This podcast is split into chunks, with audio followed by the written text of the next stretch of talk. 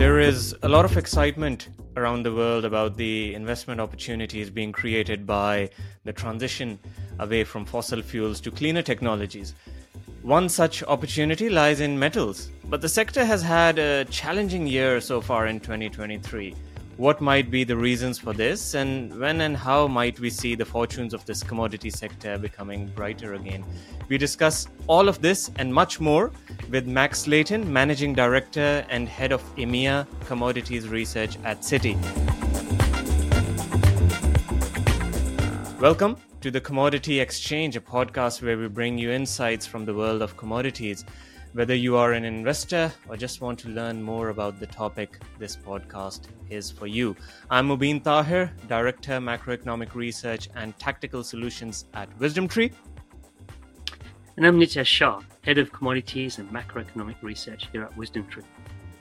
Before we begin, I do need to state the following. To clarify, the views and opinions expressed in this podcast are those of WisdomTree and in this episode, Citi and are subject to change. Anything we present in this podcast is not intended to be relied upon as a forecast, research, nor as investment or tax advice.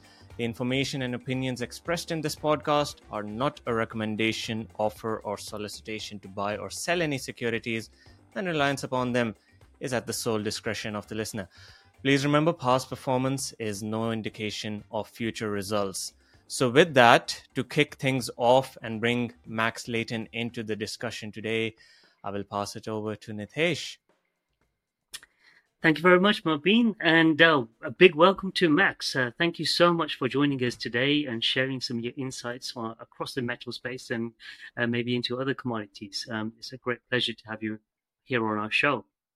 Um, so, maybe let's start off, uh, you know, with uh, talking a little bit about the precious metals uh, uh sector. That's clearly the, uh, you know, the, the, the, most exciting sector of the commodity markets at the moment, um, with a lot of geopolitical premium actually having driven uh, both gold and silver recently. Um, but gold has outpaced silver by quite some margin. Um, silver is starting to rise a little bit right now, but do, do you see that uh, continuing? Um... Of course, yeah. And look, yeah. First of all, thanks for having me uh, on the show, uh, Nitesh Mobeen. Um, uh, it's you know, it's great to be here. Uh, precious metals. So, I mean, we we we and our economists through the course of at least you know the last quarter had been, you know, if you wind back the clock six to nine months, this is when uh, we initially had thought U.S. growth would have been slowing down. Um, that has been pushed out until the middle of next year. Um, and with that, the bullishness on precious has been pushed out. But of course, you know, gold and silver have a good run, as you mentioned, on some of the geopolitical issues in the past few weeks. It's certainly become super topical with our clients. Uh, in terms of our view, in the short run, I think it's difficult to split gold and silver. Um, I think on the six to 12 month view, we have, you know, a much kind of um, stronger bullish view in terms of percentage upside on silver than gold. So, you know, I, would certainly, you know, we've got gold getting up to $2,150 over the next um, six to 12 months. Uh, con- you know, it's already trading at, you know, around 1980. So that's a, around about 10% upside. Contrast that with silver, where, you know, we're looking for 28 to $30 on silver. It's trading roughly $23, $22.50 to $23 an ounce. So in terms of percentage upside, you know, 20 to 25% plus upside in silver on that six to 12 month view. So we certainly see silver outperforming gold on, on, on that horizon. Wow. And is that mainly because you expect um, a cyclical recovery, more, more industrial demand, or um, or is it just the sources of demand are, are changing? Yeah, I mean, a big, big part of the view is that silver is expected to be levered to the US growth slowdown. So both gold and silver have been very resilient um, to the increase in US real rates, increase in US two year nominal rate, for example, over the last 12 months. Um, you know, if I take silver 12 months ago at the lows, it was around $19 and you know real rates us nominals dramatically higher over the last 12 months and yet silver's trading $3 higher Um, similar kind of story, but but not as stark as what's going on with silver. And you know, why is silver trading a bit higher? Why is gold being so resilient relative to U.S. real rates? Um, it's, it's, a couple of reasons. I mean, one, you can point to the physical markets um, being relatively robust for precious metals in India and China. Um, but in particular, you can look at the demand growth on the silver side from EVs and from solar panels. Uh, I don't think it's just about that. I think it it's very much to me about if you look at the developed market wealth and the asset price outlook for the bulk of that wealth, which is tied up in property and equities, you look at the the outlook and the risk skew has become increasingly uh, skewed to the downside as rates have risen over the last 12 months. So investors, um, relatively wealthy individuals, um, are basically shifting some of their assets into gold over the last 12 months because, because they can see that the risk skew around their portfolio is pretty much heavily skewed to the downside. And the longer we kind of persist with these higher rates, the more likely it is that we get that recession, that downturn, the potential downturn in property prices, equity prices, and such like. So, you know, this is this is a big reason why you have this disconnect between what real rates are doing and what precious metals are doing. Is because investment is not driven um, by solely by real rates. It's driven by the you know the portfolio allocation decisions of relatively wealthy people, and you know two thirds of global wealth in the developed markets. Yeah, and I guess is there is there a role that central banks are playing here as well on the gold side? So you know there's tremendous demand for gold from uh, emerging market central banks in particular at this point in time. Is that helping gold a lot more relative to silver at this point in time, and maybe that could change later on as uh, silver makes a catch up? That has been certainly been a you know a bullish um, factor in the physical market, um, at least up until recently. Um, and it's certainly an important narrative for you know investors in the gold space, alongside the you know de-dollarization narrative, um, which is kind of hand in hand with that, in in some countries at least. And uh, I, my issue with that is is you know while that's been true in the past, it's very difficult to predict um, the deltas in that on a mm-hmm. on a six 12 month view let's say you know like you feel fairly confident that the demand will remain robust but will it remain as robust as it was in the last 12 months? I think you know that's that's really tough to call as, as an analyst. Um, but look it's certainly an important narrative. It's certainly supported goal over the last 12 months. Yeah. So you mentioned both uh, photovoltaics and, uh, and just electrification in general being uh, strong drivers of demand for silver. Has that surprised you on the, on the upside or, the downside? And, and, do you think there's a lot more, you know, is there a lot more exponential growth uh, left in this? Sure. Yeah, so the next couple of years, I mean, certainly, you know, it's obviously more relevant for silver than for gold. The next couple of years, we've got um, silver demand coming from the photovoltaics and autos sector overall picking up by, you know, in the vicinity of 30 to 40 million ounces, which, you know, in a, in a billion ounce market is, is three to 4%, which is, I mean, it doesn't sound like a huge amount, but frankly, it's equal to the demand growth that's being driven by energy transition sectors in copper, and copper gets a hmm. lot of attention for that, and silver doesn't get very much attention at all. So it's equal to or greater than the contribution to demand growth um, in, in copper, and, and, and that's what we're seeing in silver going forward. Um, you know, just for reference, I think we've upgraded our silver, sorry, our um, solar installation numbers in China at least three times and maybe four times in the last uh, six months. Um, China is, you know, rapidly accelerating its ability and willingness to install solar capacity domestically and you know we expect. I guess you know the caveat here is we we kind of present the energy transition demand as being structural, and it, and it is over any kind of one to five year time period, mm. uh, in our view. But there might be a bit of a soft patch the next six six to nine months. We've talked about a bit of an air pocket um, considering there's there's some anecdotes about you know solar panel stockpiles, things like that. So, you know, it, it's possibly a little bit of a headwind over the next six to six to nine months. The that that that hot, that solar story because the installation's been so strong, but we expect it to kind of roll back second half 24, 2025. Um, yeah, I mean, it's certainly supportive. Maybe a bit of an air pocket here, but look, overall, the silver view is all about US growth expectations, US two year nominal coming down. And I just make one point on that. It's like we've noticed and we've observed the last 12 to 15 months as the, for example, the US two year nominal uh, rises, silver falls by a relatively small amount. And whenever the US two year nominal sells off a fraction, silver rallies really aggressively. And this has been true for the last, you know, 12 to 15 months. And so it, I, I actually think silver has a lot of convexity to the upside on a US growth rollover. And our economists think that that US growth um, slowdown, as I mentioned, starts the middle of next year. I think what's mm. been holding silver and to some degree gold back has been that you know, obviously US growth has stayed pretty robust and unemployment relatively low. And at the same time, US uh, Europe has been deteriorating markedly. And so that's put upward pressure on the dollar euro and, and kind of keeping the gold silver trade uh, and, and the bullishness at, at, at bay. You, you've got to think we're getting to the point where it's consensus and it's priced that Europe is going to underperform the US. And so yeah. from here, we're starting to think that you know, the, the precious metals complex might trade the absolute slowdown in US growth rather than the relative slowdown compared to Europe.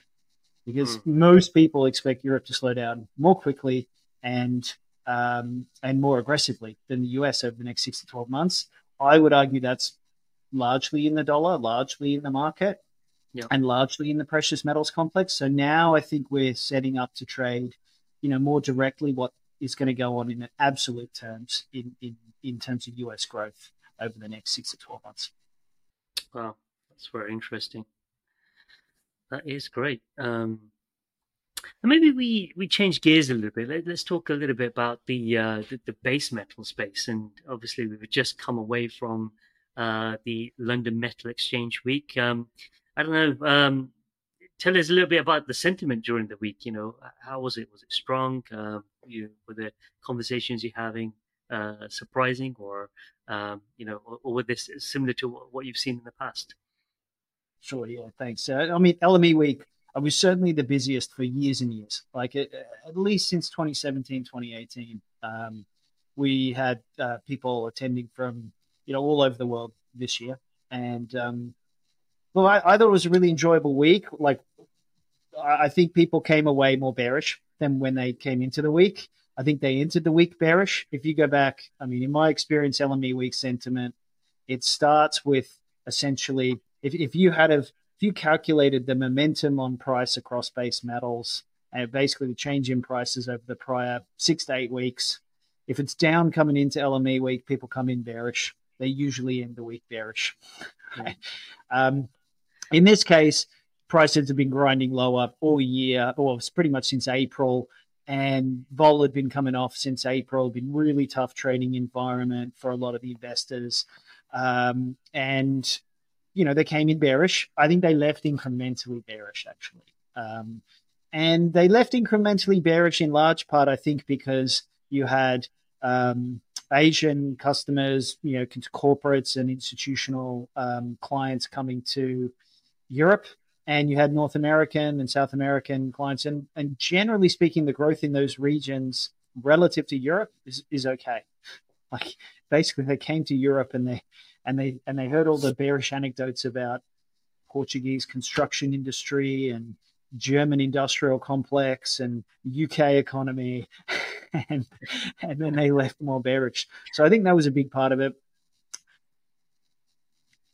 And you know positioning since then has come down significantly right? So since lme week during lme week net speculative positioning across the complex has gone another leg lower.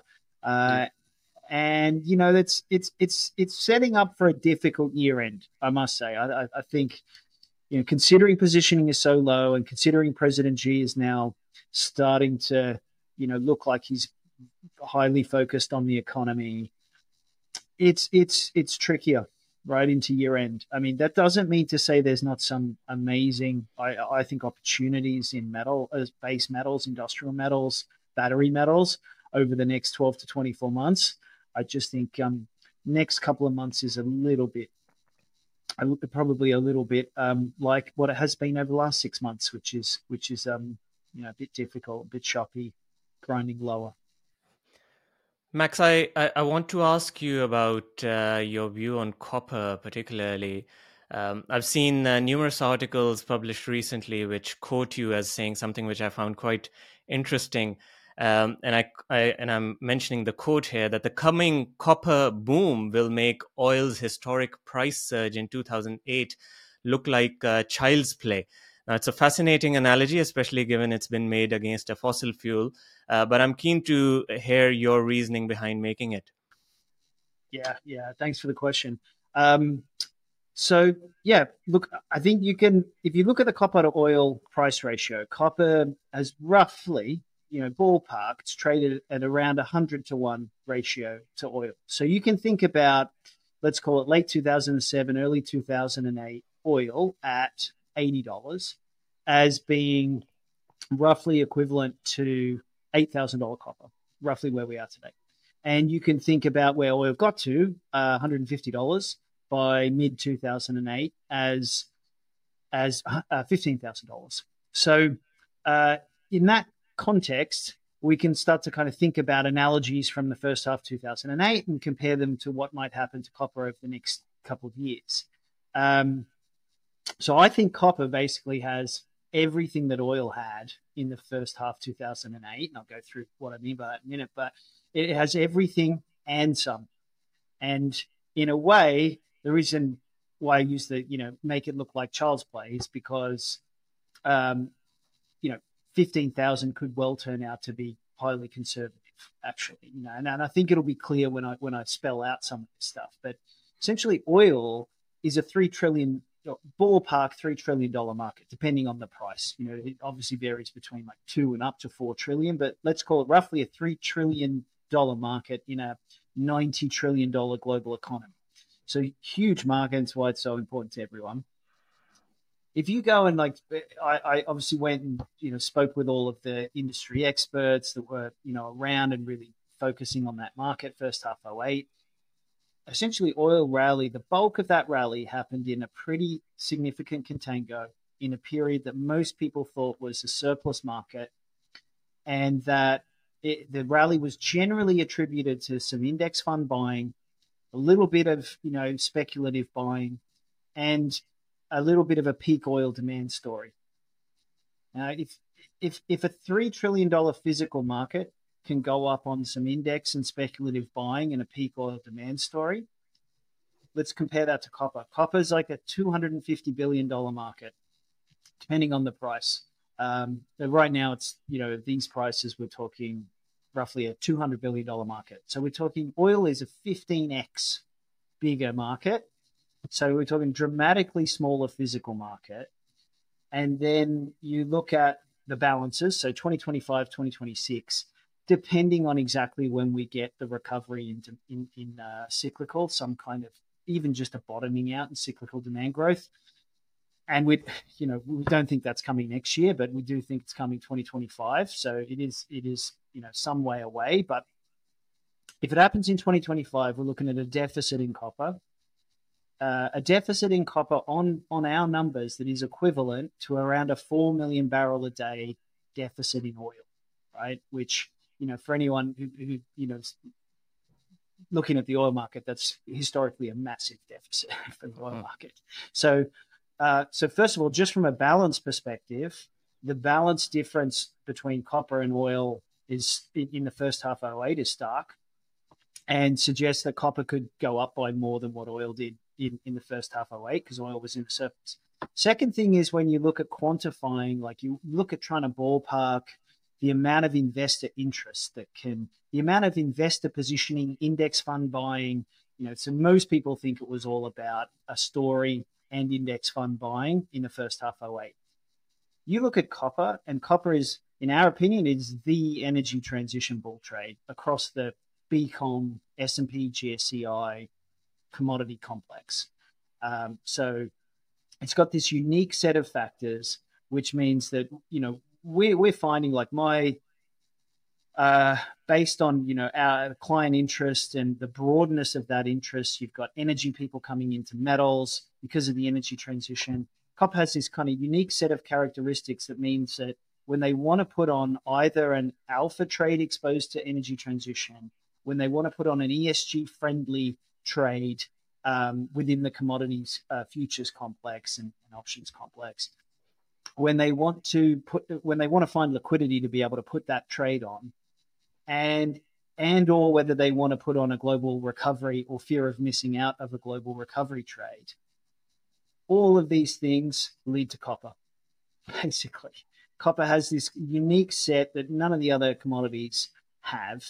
And for that reason, you know, I, I got to say the readership of our copper book, which we published three or four months ago, is, is you know, it, it was truly off the charts. Like we publish a lot of stuff and it's not, not all of it's read but this one was well and truly read, and it and it reflects the the interest in this space. Like it's they're not reading it, in my opinion, because the copper price is going up. Right? Obviously, copper had a tough twelve months, and vols come off, and they're not reading it because it just doubled and it's super topical.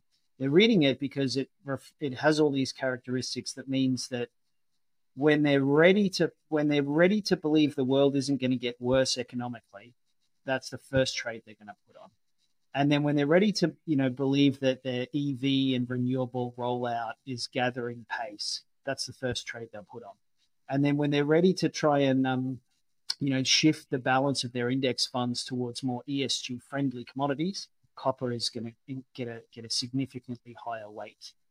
Um, so when I add up all of those investors, like just stepping back from it, when I add up all those investors, you're you're talking about potentially up to double. So the, the previous maximum long position in copper on the LME and COMEX was about 2 million tons. Um, uh, sorry, about, yeah, it, it, reached about 2 million tons. Um, we think it can get up to about 4 million tons in 2025, 2026. So basically double the previous peak. Right. And so we, we actually think you get dramatically more buying than what we saw in oil in the first half of 08 in a dramatically smaller market and in a dramatically tighter supply demand balance than what we saw in the oil market. So from that perspective, 8 to 15 looks, you know, eminently possible and potentially obviously 15 is our bull case just for clarification it's you know our bull case scenario our average for 2025 forecast is 12,000 which is still up 50% from the current futures curve very and probably the best, you know, the strongest projected return across any of the commodities we're looking at on that time horizon. Um, but yeah, the bull case is 15. And, you know, from what I've just kind of laid out, I think you can see why that may even be conservative. Wow.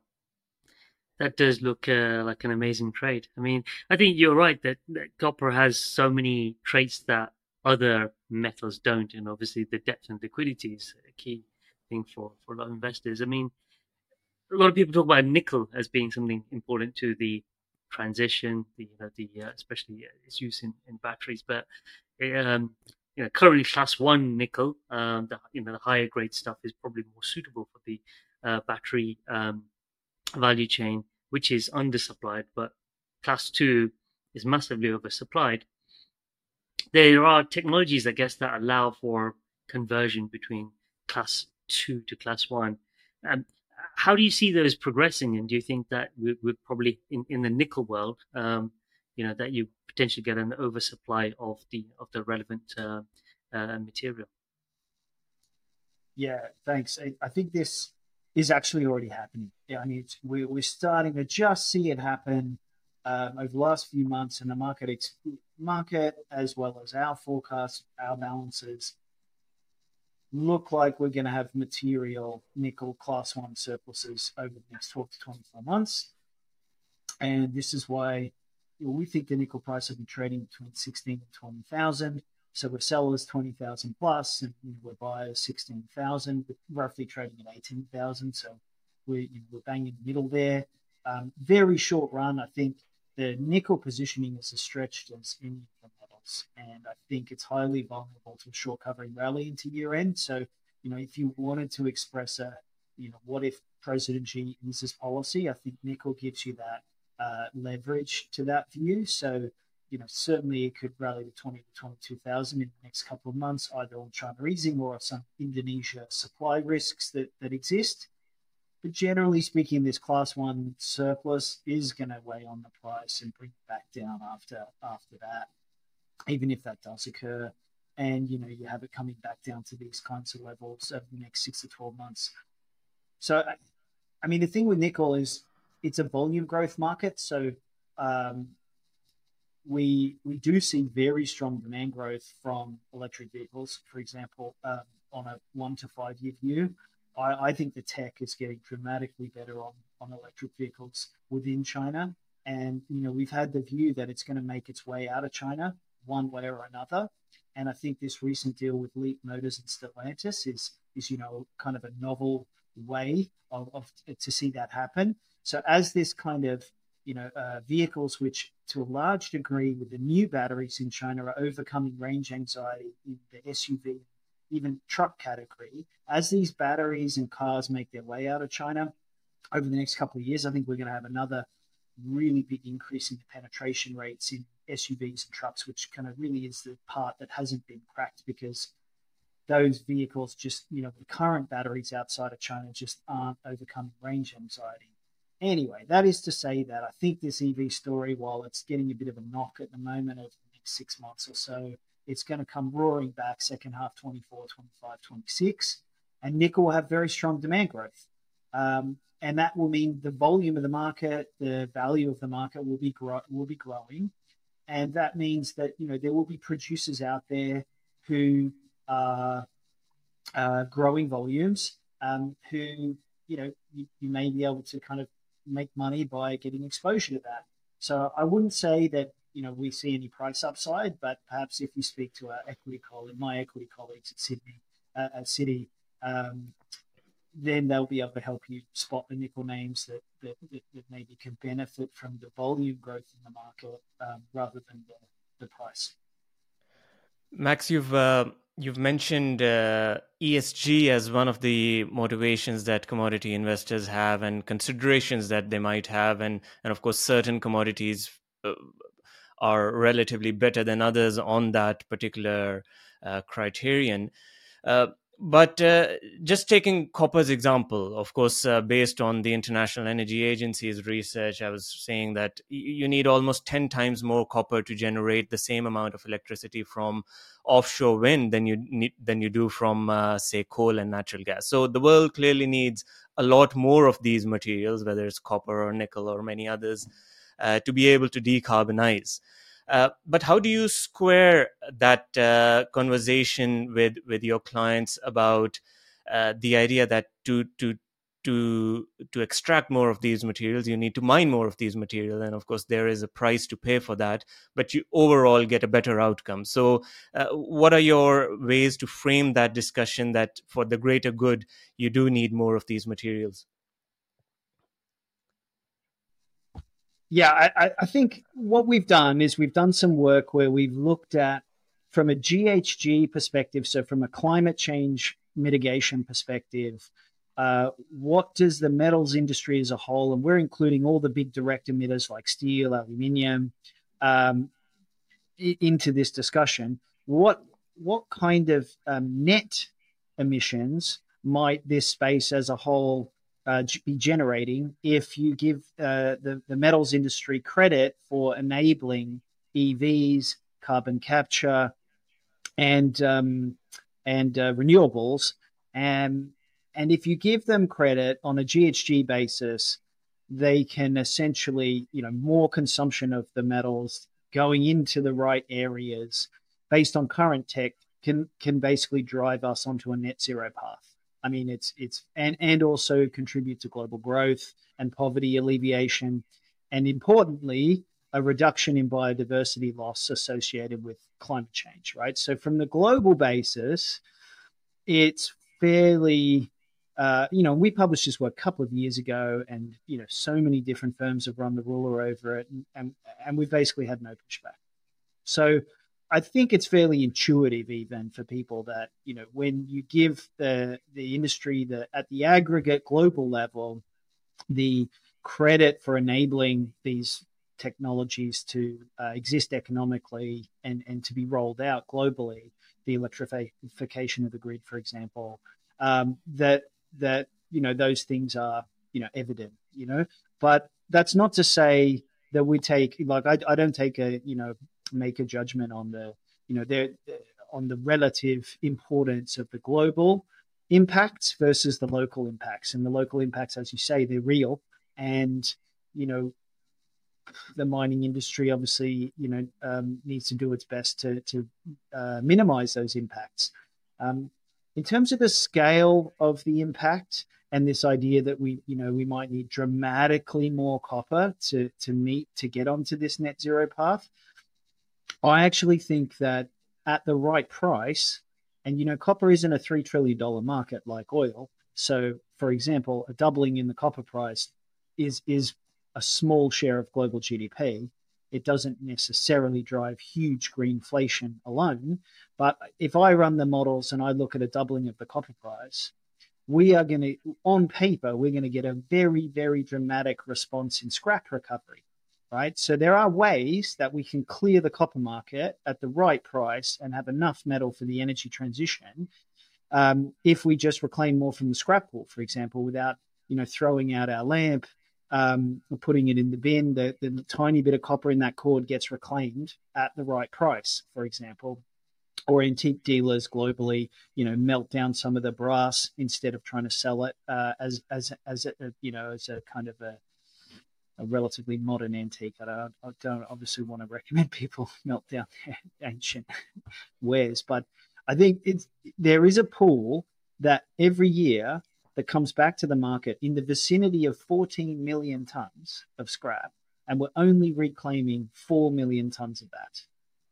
Right, so there's a lot of room at the right price to rise up that scrap cost curve and kind of meet the energy transition demand but you have to get the higher price, right? So that's that's kind of the reason we came up with twelve thousand. It's one of the reasons. One is because maybe the SRB maybe starts to talk about selling at that level, but the other big reason is because at that level we get a lot more scrap, and that balances the market.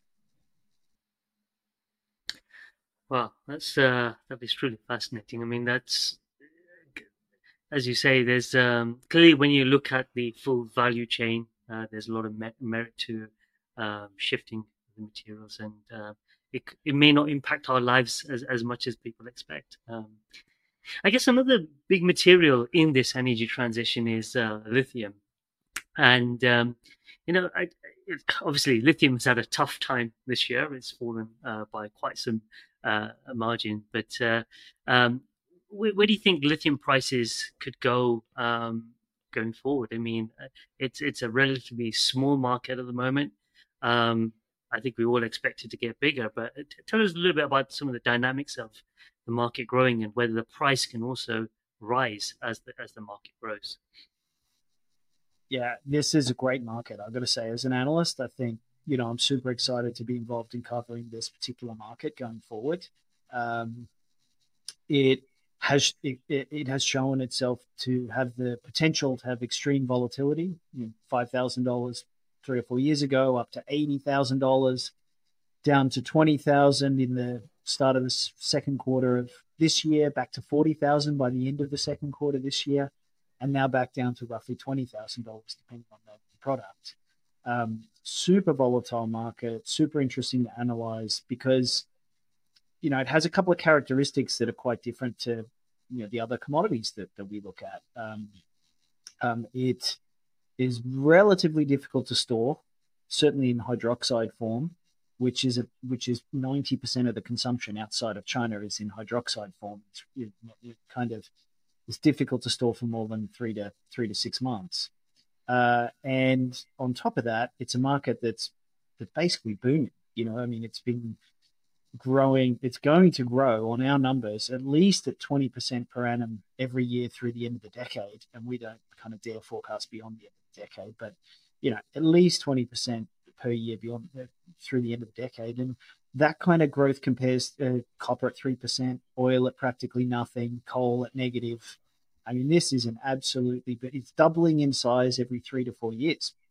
Um, so it's a booming market. Um, and look, um, maybe I'll leave it there, but in terms of price forecast, we think it's going to, going to, it's down around the cost curve here, stay here uh, around these levels for the next six to 12 months. And at, some point, this is going to set us up for, for us, potentially set us up for a pretty strong rebound. Um, but at the moment, it's all about destock and restock cycles and oversupply. And, you know, it's, it's not great at the moment in terms of um, the physical balances, but I think that is going to help this market grow in terms of liquidity going forward. Uh, I think there's kind of a natural price level between 20 and 30,000 where the consumers and producers um, are going to be inclined to meet. And, and that will really help the liquidity on the exchanges and OTC over the next 12 months. Max, uh, of course, uh, China is an important frontier of in the lithium market. Of course, particularly when we talk about lithium-ion battery manufacturing, um, and uh, with with US looking to reduce its dependence on China for all sorts of uh, technologies in various supply chains. Um, and US, of course, is a relatively small market in terms of the production of lithium itself. Do you do you see US being able to uh, reduce its dependence there, and and maybe the dynamics of the lithium supply chain changing in the coming years? Yeah, US is. Uh, I mean, maybe the, the, time horizon is important here, right? Because the next couple of years, uh, there isn't a lot of supply coming on in the US, and it will be dependent on um, imports, uh, whether it be of batteries or a product or um, yeah, batteries or products on, on, on the lithium side. Looking out towards the end of the decade, though, there are there is the potential, and and certainly we're modelling that on the kind of mine supply side, the US is nearly depend nearly kind of independent um, and, and, and, basically raises its mine supply potentially quite dramatically to roughly equal what domestic consumption of lithium will be. Now that doesn't mean that the US will have the conversion capacity on the mine supply, but at least in terms of the, the mine supply part of the chain, US on our numbers almost gets to to uh, self sufficient by 2030. Wow. So, Max, thank you so much for coming on to our show and sharing your insights uh, across uh, such a broad range of uh, uh commodities with our audience. Um, if our uh, audience want to follow some of your research, uh, how, how, do they get hold of it? Where, where, do, where do they go to to read your stuff? Sure. So, I mean, they can, I think, get in touch with you and you know get my email from from you, or they can um, find me on LinkedIn, uh, and you know we'd be you know happy to um, you know introduce them to the Citi sales team and on Citi's research. Excellent. Excellent. Thank you very much, Max. And uh, I guess one closing question from me uh, before you go.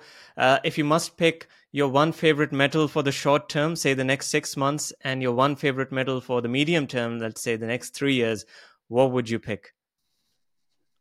Yeah, so I'll take the second part first, which is clearly copper by by, by some distance. Um, at some point, I think lithium will set up for you know a, a potential um, doubling in price, similar to what we're forecasting in copper. But uh, I think that's that's maybe um, you know you have to get the right circumstances. But copper is the medium term one. We're not we're not really particularly bullish on any of the industrial metals over the next uh, six months. So I'm going to actually maybe cheat a little bit and pick silver. So you know we think silver up to twenty eight to thirty dollars is the six to twelve month um, top pick.